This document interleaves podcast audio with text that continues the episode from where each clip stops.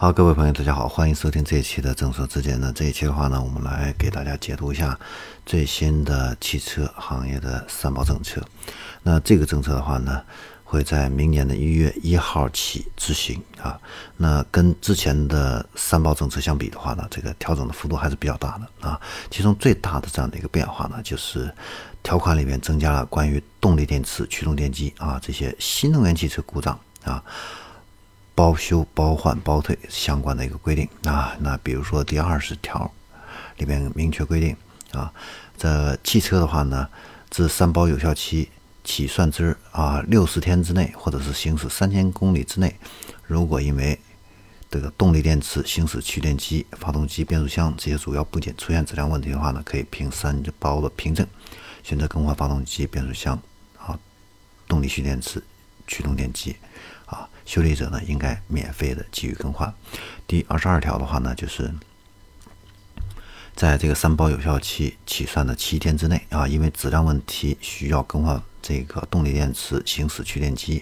发动机、变速箱这些主要部件的话呢，消费者可以凭着这个购车发票、三包凭证啊来更换啊这个汽车产品或者是退货啊。销售者的话呢，必须给予免费的更换或者是退货。第二十三条的话呢，是规定从这个三包有效期起算之啊六十天内，或者说是行驶三千公里之内啊，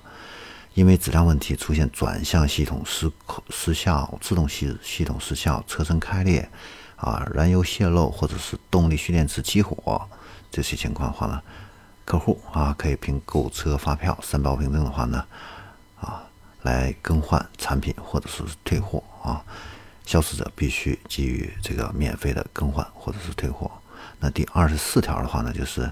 如果是你这个动力电池、行驶驱动电机啊、发动机、变速箱因为质量问题累计啊更换两次仍然不能够正常使用的啊，或者说是这个发动机、变速箱、这个驱动电机、转向系统、制动系统、悬架、传动系统啊、污染控制系统。这些车身主要零部件因为质量问题累计更换两次仍然不能够正常使用的这种情况的话呢，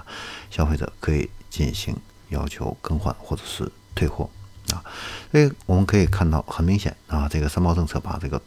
新能源汽车的这个动力电池和驱动电机啊纳入到这个主要零部件的这个行列，享受跟发动机、变速箱和这个这些重要部件一样的这样的一个质保的一个权限啊。那目前的话呢，我们现在新能源汽车的这样的一个保有量的话呢是六百零三万辆啊，在占汽车总量啊是百分之二，目前还不是太大。但是未来的话呢，随着这个行业的这样的一个啊发展的话呢，这个车辆会越来越多，所以这个法规的推出的话呢也是必然。那此外的话呢，这个三包政策的话呢还保留了啊现行的关于汽车三包有效期的和。这个保修期的一个规定啊，就是汽车的三包有效期不低于两年，或者是行驶五万公里先到为准啊。保修期的话呢，不得低于三年，或者是行驶六万公里以先到者为准。好，以上呢就是关于新的啊汽车三包政策这样的一个解读，就给大家分享到这里啊。如果您对我的节目呢，呃感兴趣的话呢，也拜托大家啊能够。多多点赞、留言、转发，谢谢。